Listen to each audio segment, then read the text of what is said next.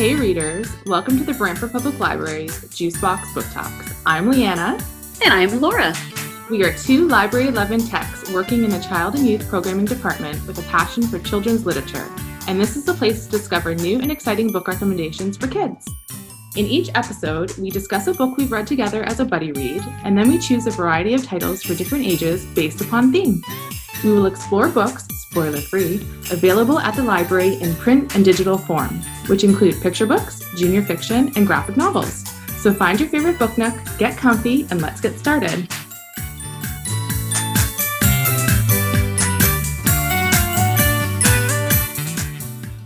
So we're here today on this beautiful, as of today, we're recording at the end of March, and it's a beautiful sunny day.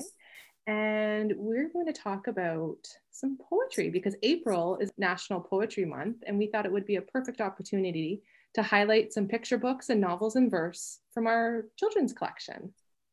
So, a lot of the books we're going to discuss, and we and there was a lot to choose from, um, were the novels in verse, and we love these types of books because they're so great for our emergent readers. They're visually appealing um, they're simple but emotionally dense. Um, they're just great picks for Poetry Month. And the cool thing about Poetry Month this year is that their theme is resilience and adapting well in the face of adversity, tragedy, trauma, and stress really ties in perfectly with the year we've had. And mm-hmm. I think absolutely. And it ties in perfectly with our selections of books um, that we're going to discuss today. So without further ado, let's jump into our buddy read, Laura.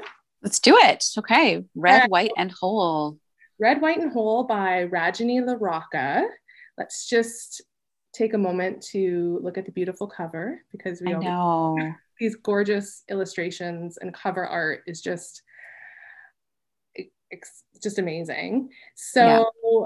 This is Rajani LaRocca's debut novel. It's an own voices historical fiction set in 1983, which was super fun.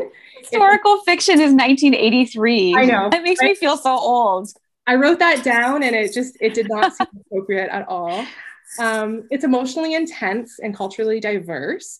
Red, White, and Whole is a story of an Indian American 13 year old girl growing up, as we said, in 1983. Reha is torn between her immigrant parents' traditions and expectations and her own friends and MTV.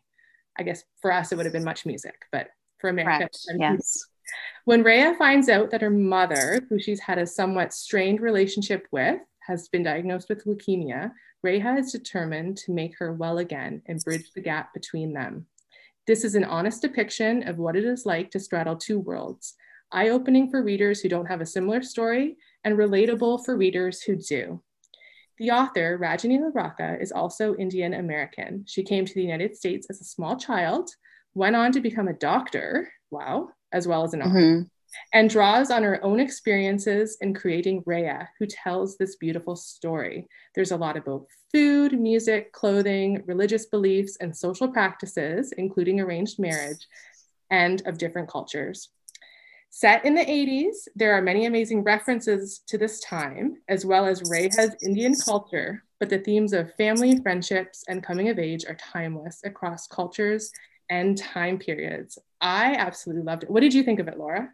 I loved it. Like, well, first of all, I mean, like, let's just talk about the '80s music too. It's like on a like a light light note. I like, four, I mentioned it four times in that 60 seconds. Right. Always something there to remind me. I'll never hear that song again and not think of this book. Like, honestly, like, and it's such a great song, and it's an original like Burt Bacharach song from like the 1960s. So it's a fan. Like, I love that song. The original version, the '80s version, it's great. So, yeah, I mean, I think when kids are reading this, I hope that they like get a Spotify playlist or something to go along with this because it's you know amazing music. You know what I was thinking on that kind of idea was a YouTube scavenger hunt. So Ooh. or maybe like digging out like an old Walkman and making it that mixtape that they have in the book and going right? like, hey, just this is your scavenger hunt to do on YouTube and they can be introduced to like the bands like Duran Duran and the Eurythmics and Cyndi Lauper and just stuff oh. that is like like beyond retro. Like when we were yeah. in teens, that was retro. Now it's like historical fiction. I know. That's crazy. I thought I thought the music element was amazing and really mm. opened up that culturally significant time in the 80s for the kids. But for the sure. story as a whole was so beautiful. Oh, yeah. I, loved Reha. I loved her experiences in school. I loved her family. It is an emotional book. Um, mm. I listened to it and read along as I sometimes do, especially mm. with verse. And I just thought it was so well done. And I really can't wait to see more books by this author. Yeah. I do encourage all of our listeners to pick this up. That's Rajani LaRocca's Red, White, and Whole. So the next middle grade novel in verse I'm going to talk about pairs really well with Red, White, and Whole, and that's Jasmine Warga's Other Words for Home. This is contemporary and a necessary story for kids age eight plus, I would say. Although it's labeled middle grade, this is a perfect read for any age. It pairs well with our previous story, as they are both own voices that feature relatable narrators who feel pulled between two cultures as they try to cope with life in middle school. Other Words for Home is a hopeful story told through the eyes of a young Syrian girl named Jude, forced to leave her homeland in search of a safe and promising future in America. Leaving behind her brother and father, Jude and her pregnant mother find refuge with an uncle and his American family in Cincinnati. Jude struggles with the concept of home as she tries to blend her home in Syria in its traditions with her new home in America. Settling into this new life is difficult as Jude navigates her new school, tries to make new friends, struggles to learn a new language, and slowly adjusts to a completely different and new culture. Everything is new, capital N E W, and oftentimes overwhelming for Jude, but she doesn't lose touch with who she is, where she's from, and most importantly, her dreams. I love this book. It handles hardships and displacement in a gentle, honest, and poetic way. The story flows beautifully, and the verse style definitely adds to it emotionally. Oftentimes, I paused while reading to reflect on a passage or jot down a lovely quote. The, there's a scene in here um, where Jude auditions for her school play. And it's so beautiful. And it really reminded me of Alex Gino's George, where they remember mm. they did Charlotte's Web in that. Yeah. And then when she she really just wants to be part of commu- a community in her school, and it's and she English isn't her first language. She really has to like go above and beyond to to be a part of her her class and i just i just really loved it jasmine warga states in the author's note that she wrote jude for her 12 year old self because she had never seen a brown girl in a book who was proud of her family and where she came from. She hopes that by sharing jude's story it will show readers that you don't need to be afraid of these children fleeing from a war zone. These children want the same thing as all of us love understanding safety and a chance at happiness. That's Other Words for Home by Jasmine Warga. All right, I am here with my middle grade slash graphic novel pick for the month, actually. Uh, and I've chosen the graphic novel adaptation of the Newbery Medal Award winner, The Crossover by the amazing Kwame Alexander, illustrated by Dawood Anyabwile. I tried really hard to get the pronunciation correct because I grew up with a really weird last name and no one ever pronounced it correctly. So I hope I did it right. Um, anyway, so the crossover, the original um, text is it's amazing and it's all featured in the book along with the amazing Dawood uh, illustrations that go along with it. What I love about the graphic novel interpretation is how Dawood really used very simple colors. He used black, white, gray, and orange only, just like your basketball, right? Your orange and your black. So this story is about Joshua Bell. He goes by Filthy McNasty on the basketball court. He is a kid who loves basketball. He comes from a basketball family. His dad's a retired professional basketball player. He has a twin brother, JB, Jordan, and I mean, they play on the same team. So listen, if you love basketball, this is a great book to read because it's written in verse. It's super simple, but I mean, they're so catchy. Like they're hip hop lyrics, really. And there's so many references to hip hop and everything else that goes along with like anything in like a, you know a middle grade kids culture and what they're living through. So I love this book. I love the graphic novel interpretation. Um, I just I finished it last week actually on the eve of March Madness, which I live for March Madness every year. I love it.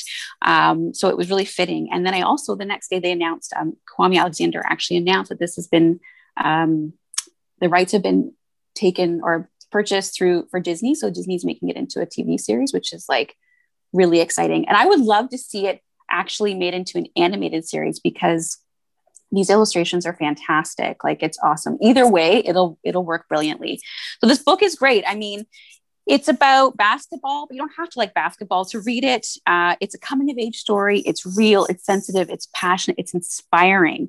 I mean, the book was rejected 20 times before it actually got published, which is like so surprising. Um, and I mean, if you like Google Kwame Alexander, he is just a personality all in himself. Like he's just infectious and like so full of life. And he's so passionate about poetry, which I mean, poetry I, and like books in verse i'm sure maybe they don't fly off the shelves but what a great way to get them to like get the attention that they need through the content that's in this book. So it's fantastic. You don't have to be a basketball fan to love it. A crossover. Pick it up. I mean i recommend it to like anybody like nine and up it's it's fantastic i loved it okay my next two books pair well so i'm going to talk about them together because they're both fantastic. And if you're going to pick up anything, pick up these two books from the podcast because they're phenomenal. So, my next two books are The Canyon's Edge and Alone. And these are stellar middle grade novels in verse that will appeal to all ages. I think they're fan fantastic. I love them so much. The okay. covers are phenomenal too. Like they just draw your eye right to them. They're amazing. Oh, yeah, they were novels in verse when I first right. saw them. And I picked them up and I I tend not to look up reviews or what books are about, especially I do it for adult books, but I don't do it for children's. And I had no idea what either one of these were about. And as I, it's just one of those experiences where I started to read and I was like, wow, I'm in the presence of a, like two amazing stories because they just I was just blown away. Okay, so The Canyon's Edge is by Dusty Bowling. You would know her. She's a popular um, children's author. She's well known for in- Insignificant Events in the Life of Cactus series. This is contemporary survival adventure stories. Goodreads described it as Hatchet meets Jason Reynolds' Long Way Down, and I co sign on that 100%. Fans of Dan Gemeinhart's The Remarkable Journey of Coyote Sunrise has similar themes. I love both of those too. So here's a setup for this one. One year after a random shooting changed their life forever, Nora and her father are exploring a slot canyon deep in the Arizona desert, hoping it will help them find peace. Nora longs for things to go back to normal, like they were when her mother was still alive, while her father keeps them isolated in fear of the outside world. When they reach the bottom of the canyon, the unthinkable happens. A flash flood rips across their path, sweeping away Nora's father and all of their supplies. Suddenly, Nora finds herself lost and alone in the desert, facing dehydration, venomous scorpions, deadly snakes, and worst of all, the beast, capital B, who has terrorized her dreams for the past year. If Nora is going to save herself and her father, she must conquer her fears, defeat the beast, and find the courage to live her new life. First and foremost, let me just say again that I loved the unique structure of this book, which is broken up into three parts. Parts one and three are very short narratives, like a regular chapter book, that act as bookends to the beautiful verse poetry that make up the majority of the story in part two. I feel this lends to the emotional aspect of the story since the major crisis of the book begins with the gripping verse. Nora is a phenomenal character and role model. She has dealt with a major trauma in her life that has shaped the person she's become. I felt myself rooting for her, not only her physical survival, but her ability to overcome the after effects of such an emotional trauma. Nora is a strong, resilient character. Again, that theme of resilience really, really ties into this book beautifully. She's a, a strong, resilient character that refuses to give up or let her trauma define her. I wrote down this quote in the book. I thought it was amazing. Don't be defined by your post traumatic stress, be defined by your post traumatic growth. If you're looking for a propulsive page turner that delves into the themes of coping with death and overcoming grief, look no further. Pick up The Canyon's Edge by Dusty Bowling. I loved it. And like I said, it pairs really well with my next book, and that's Megan E. Freeman's, not to be confused by Morgan Freeman, Megan Megan Freeman. and that is the book Alone. This one, as well, is contemporary. It's dystopian, which I was thrilled to discover because I love dystopian. Lots of kids do love that end of the world kind of idea. It's coming of age. Again, it pairs perfectly with Canyon's Edge because they're both survival stories. They're perfect for fans of the I Survive series, as well as Colin Meloy, Meloy's Wildwood series, because they're suspenseful, they're fast paced, and they're attention grabbing. Definitely pick it up if I would say nine to 10 plus. So here's a setup for Alone. When 12 year old Maddie hatches a scheme for a secret sleepover with her two best friends, she ends up waking up to a nightmare. She's alone, left behind in a town that has been mysteriously evacuated and abandoned. What? With no one to rely on, no power, no working phone lines or internet access, Maddie slowly learns to survive on her own. Her only companion is a Rottweiler named George and all the books she can read. It honestly felt like a Twilight Zone episode. Like she wakes up and there's there's no one, Laura. There's no one. She's all by herself. And it's so creepy, but creepy, creepy good. After a rough start, Maddie learns to trust her own ingenuity and invents clever ways to survive in a place that has been deserted and forgotten.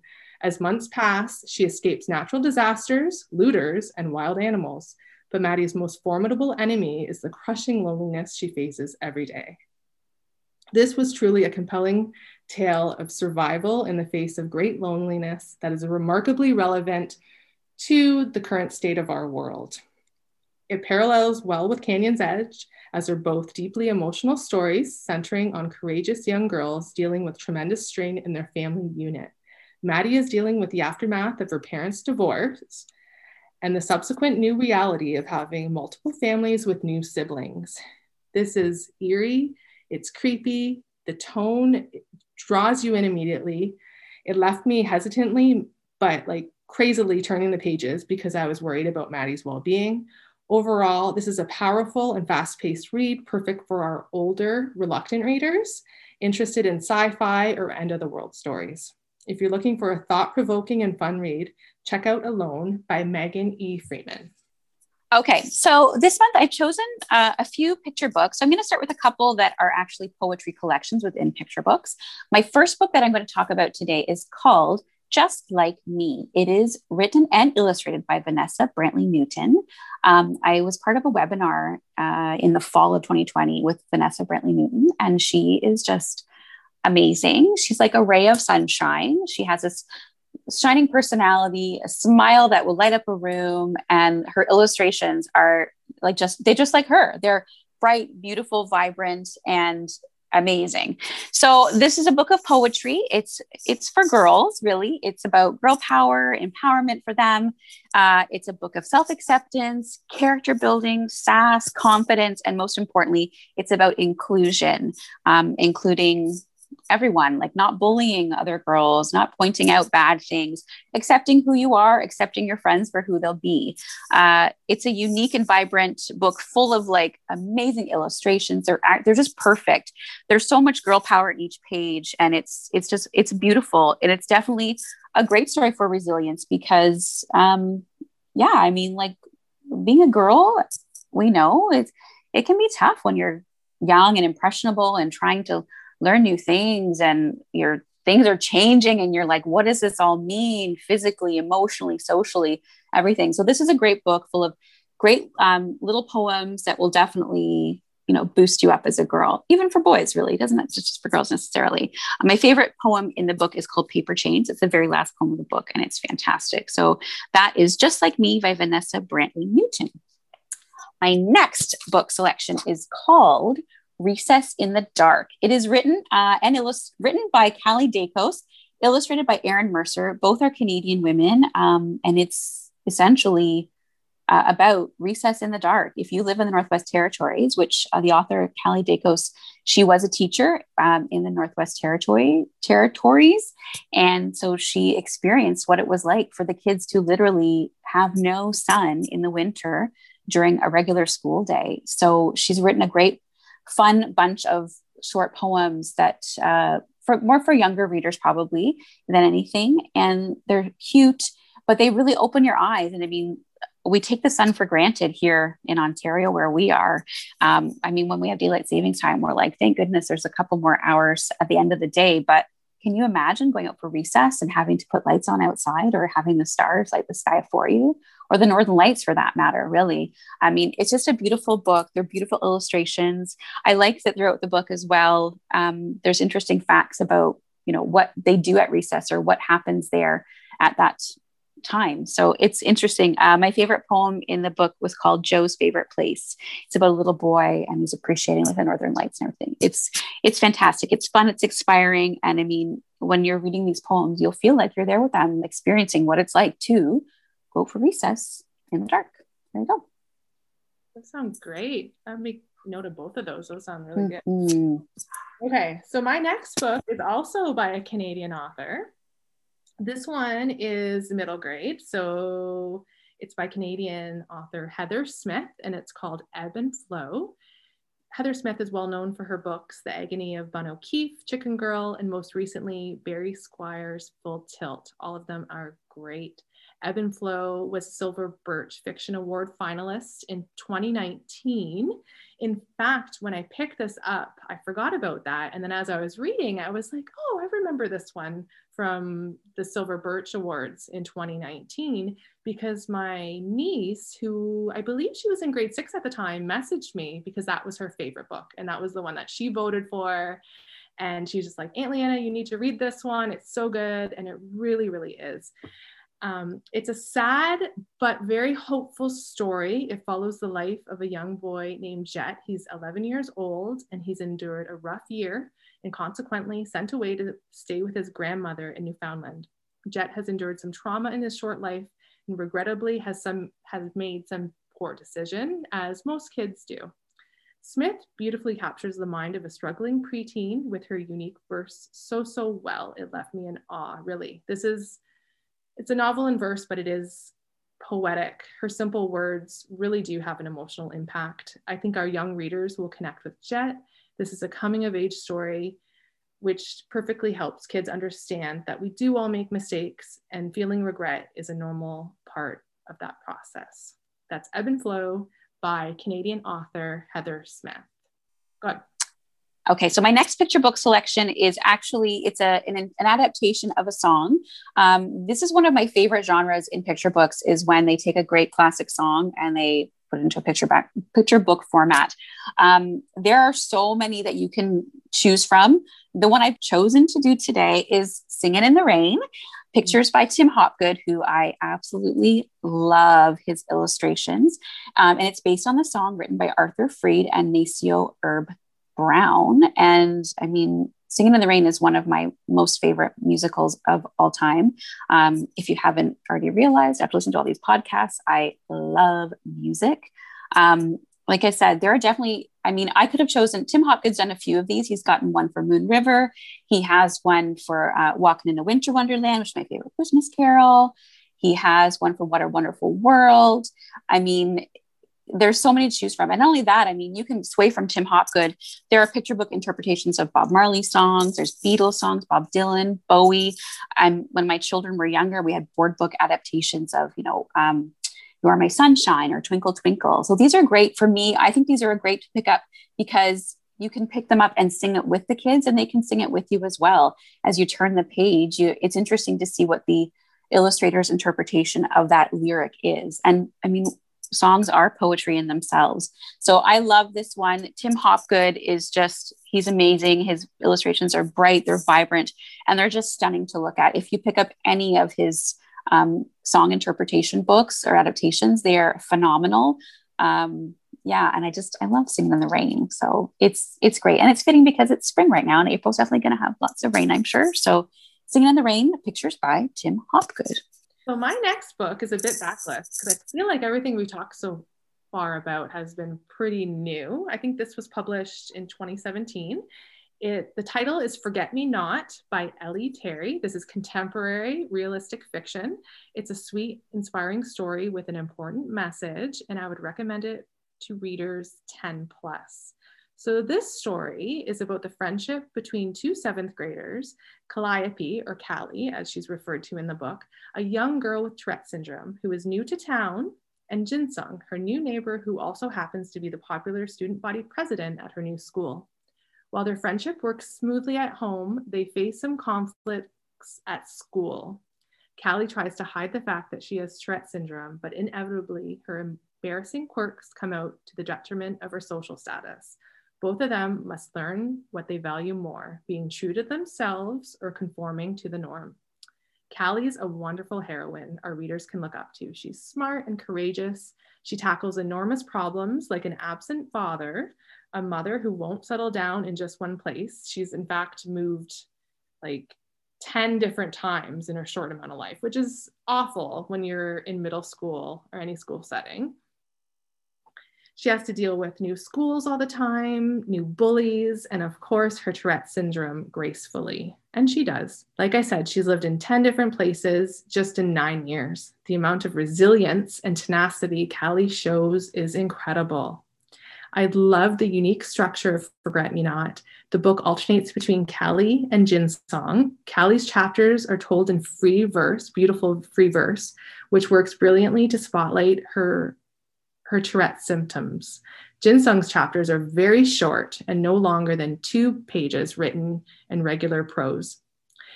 Forget Me Not pairs really well with RJ Palacio's Wonder and L- Linda Mullally Hunt's Fish in a Tree as they all use living with invisible and visible disabilities as major themes. Additionally, Dusty Bowling's Insignificant Events in the Life of Cactus is also a warm hearted, authentic story that features a character with Tourette syndrome.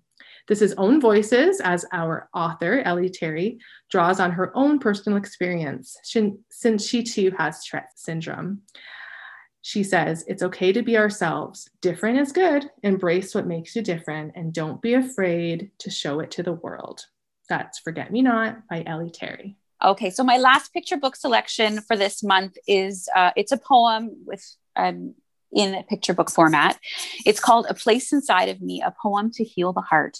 It is written by Zetta Elliott and illustrated by Noa Denmon. Um, Zetta wrote this poem last spring, 2020. Um, as we know, there was a lot of racial tensions happening, violence that was unnecessary. Uh, Black Lives Matters was a huge, huge thing for last year, and really, it, sh- it should be something that matters. It's every day. Um, so she wrote this poem and published it in July of last year. And she wrote it after the racial violence that happened in the spring of 2020. It's a passionate response um, to what happened, uh, you will take the time to feel what Zetta is expressing in this book. You'll reflect and you'll feel compassion. This book is a call to action, and it's it's an opportunity for us to really open our hearts and our minds to what it all means and how it must feel. So uh, the illustrations are genius. They they are amazing on each page. They pair perfectly with with Zetta's message. Um, I, I just loved it. it. It's hard. It would be hard to read it and not not feel something, right? So it's a place inside of me, a poem to heal the heart by Zetta Elliott. It was beautiful. Okay, perfect. So our final book that I'm going to discuss is Grasping Mysteries: Girls Who Loved Math by Jeannine Atkins. And this is a unique and fun historical fiction novel in verse. Again, amazing cover illustration really drew me in. I was like, what is this all about? And I was I was surprised and ha- I was happily surprised by what I found because Grasping Mysteries focuses on seven groundbreaking women in the fields of science and math. Caroline Herschel, the first woman to discover a comet and to earn a salary for scientific research, Florence Nightingale, a trailblazing nurse whose work reformed hospitals and one of the founders of the field of medical statistics. Hertha Marks Ayrton, the first female electrical engineer who registered 26 patents for her inventions.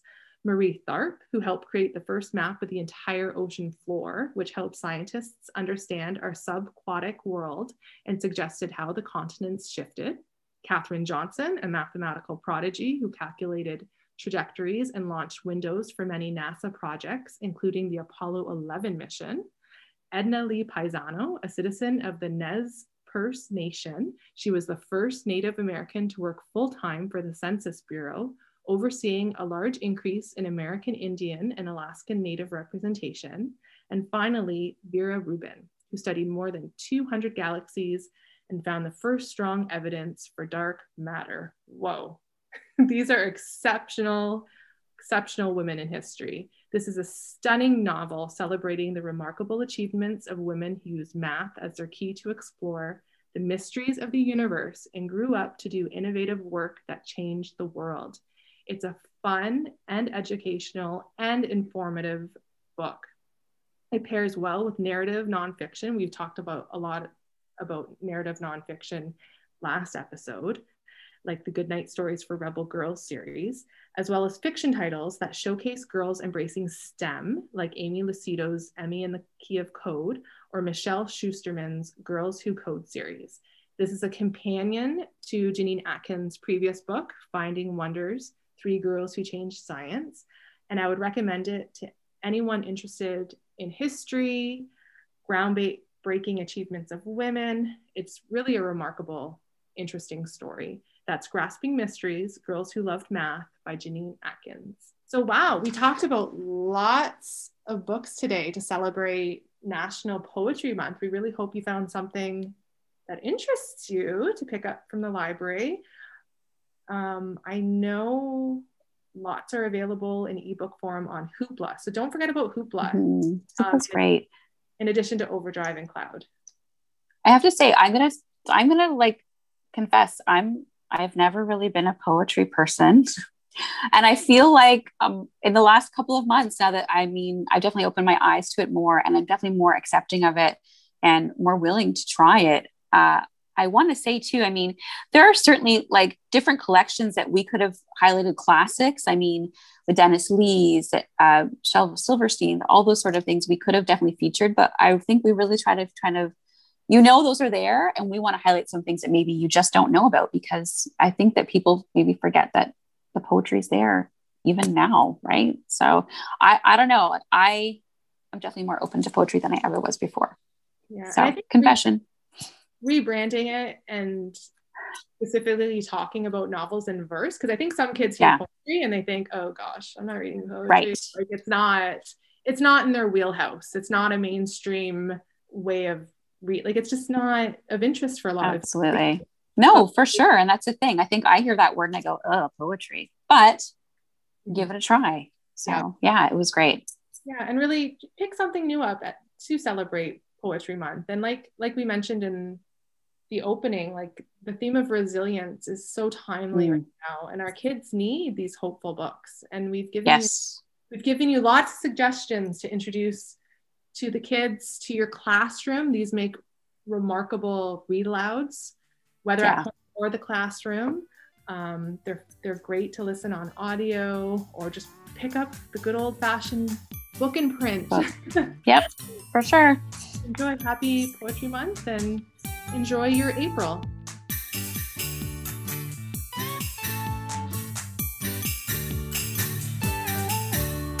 Thanks so much for listening today. We hope we've introduced you to some new authors and children's titles. All the books discussed today are available in print and digital format on either Overdrive, Cloud Library, or Hoopla. Please visit brantfordlibrary.ca for more information about this podcast and other fantastic programs the library has to offer. Thanks. Bye bye. Juicebox Book Talks is a Brantford Public Library podcast developed by Leanna Flamiani, that's me, and me, Laura Virag. Edited by Anna Flaherty. Music provided by Purple Planet through purple-planet.com.